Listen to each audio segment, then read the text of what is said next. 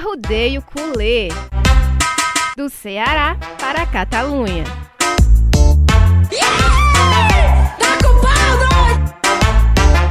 Fala galera, ligadinha aqui no Arrudeio Culê. A gente está começando mais um episódio aqui do nosso podcast, novamente comigo, Marta Negreiros e Davi Sacramento. E aí, Davi?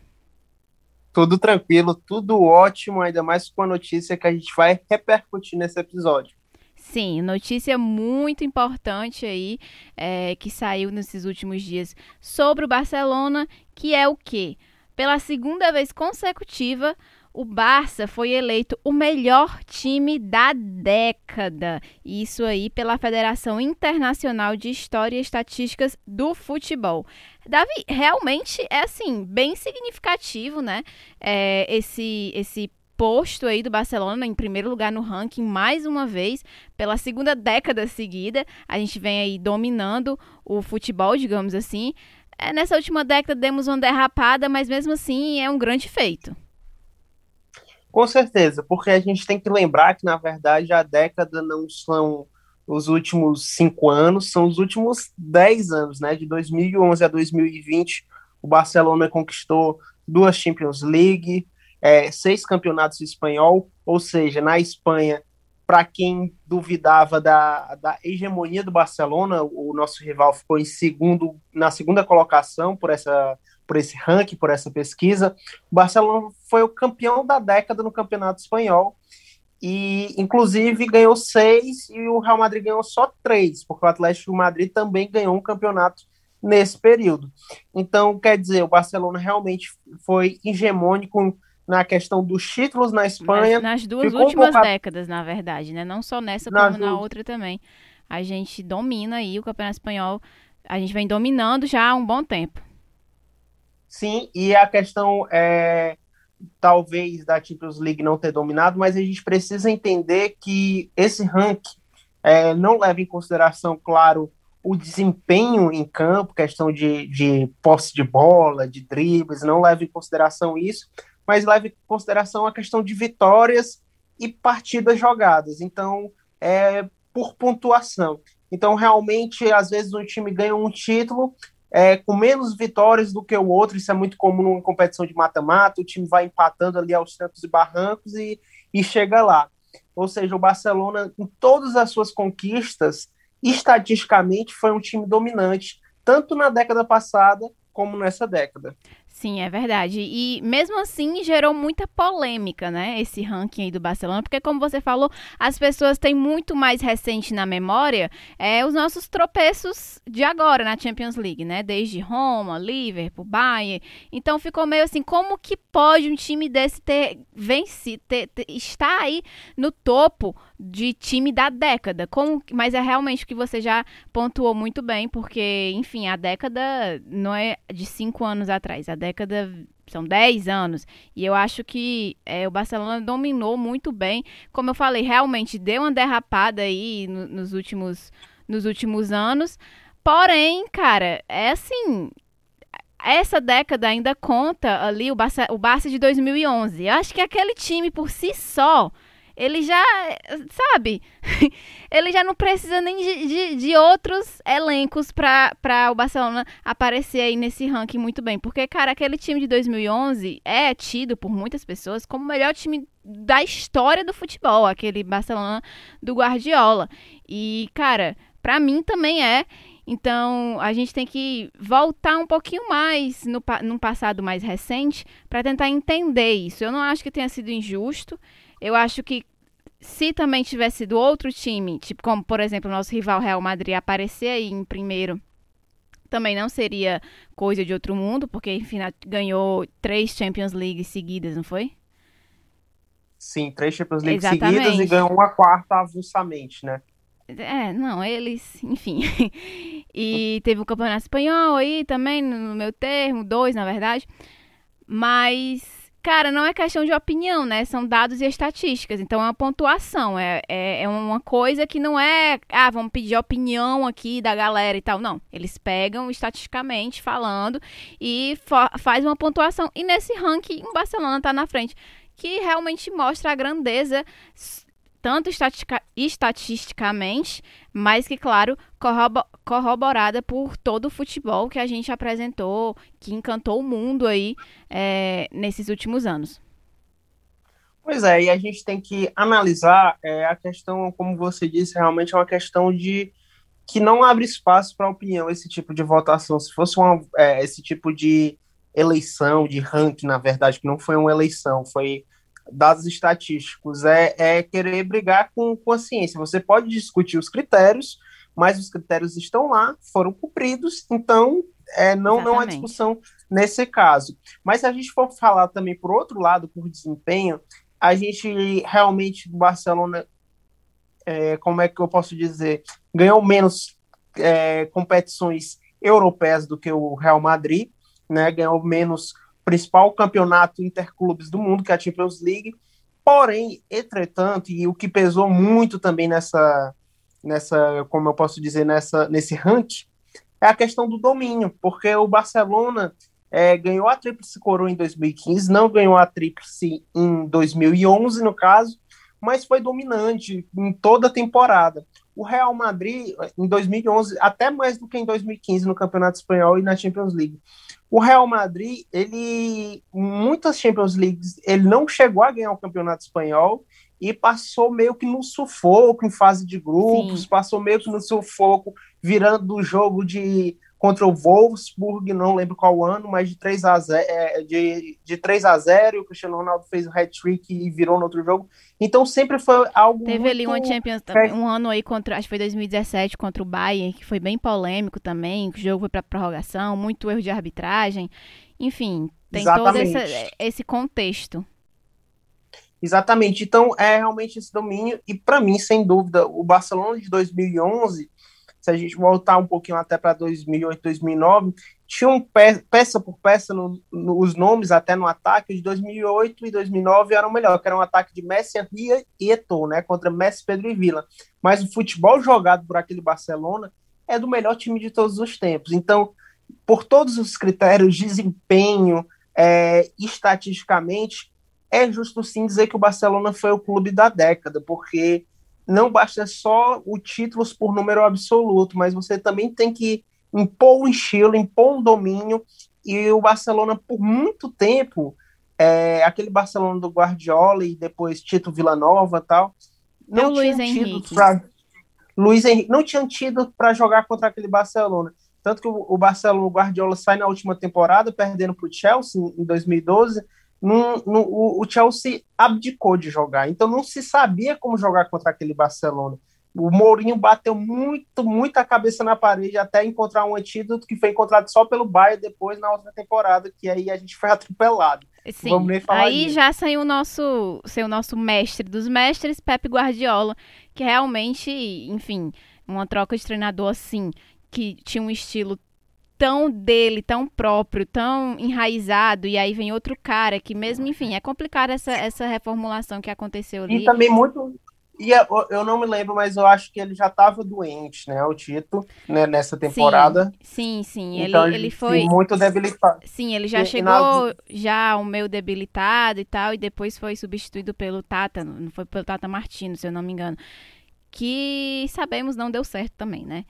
Enfim. Assim, nessas, fa nessas fases derradeiras do Barcelona em 2013, que o Barcelona teoricamente foi encontrado um antídoto para jogar contra o Barcelona, que foi aquele Bayern, Bayern que, que ganhou a Champions League contra o Borussia na final.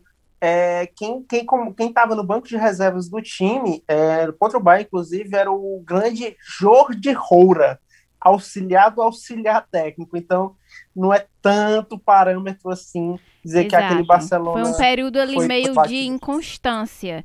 Então, enfim, Isso. foi uma mudança de, de meio que de mentalidade. E aí veio se reencontrar de verdade novamente, já com outra mudança de, de, de, mentalidade, com o Luiz Henrique, que começou ali também, um, galera um pouco pegando no pé, que não via resultado, e aí veio de novo o boom contra o MSN, né? Que foi outro, outro período e outra era que dominou o futebol mundial, cara. Todo mundo só falava disso, era 3MSN, 3MSN. Foi uma sacanagem o que eles fizeram também, né? Mais de, acho que se eu não me engano, 122 gols na temporada vindo dos três. Era um ataque absurdo, absurdo de verdade. E por tudo isso, eu acho que também não é injusto o Barcelona aparecer nesse, nesse ranking aí como time da década. A gente escutou muito choro, torcida rival muito né, lamentando, mas enfim, cara, fazer o quê? A gente chegou a isso, como já falei, sem questão de opinião. Não cabe opinião aí, foi questão mesmo de é, estudos e números e dados e estatísticas, que eu acho que estão corretas. E aí, para finalizar aqui o nosso podcast de hoje, a gente vai passar um pouquinho, falar sobre o que é está acontecendo, né? Porque o Campeonato Espanhol está parado, o Campeonato Espanhol, Champions League, tudo na Europa está parado agora por conta do quê? Dela, sim, a data FIFA.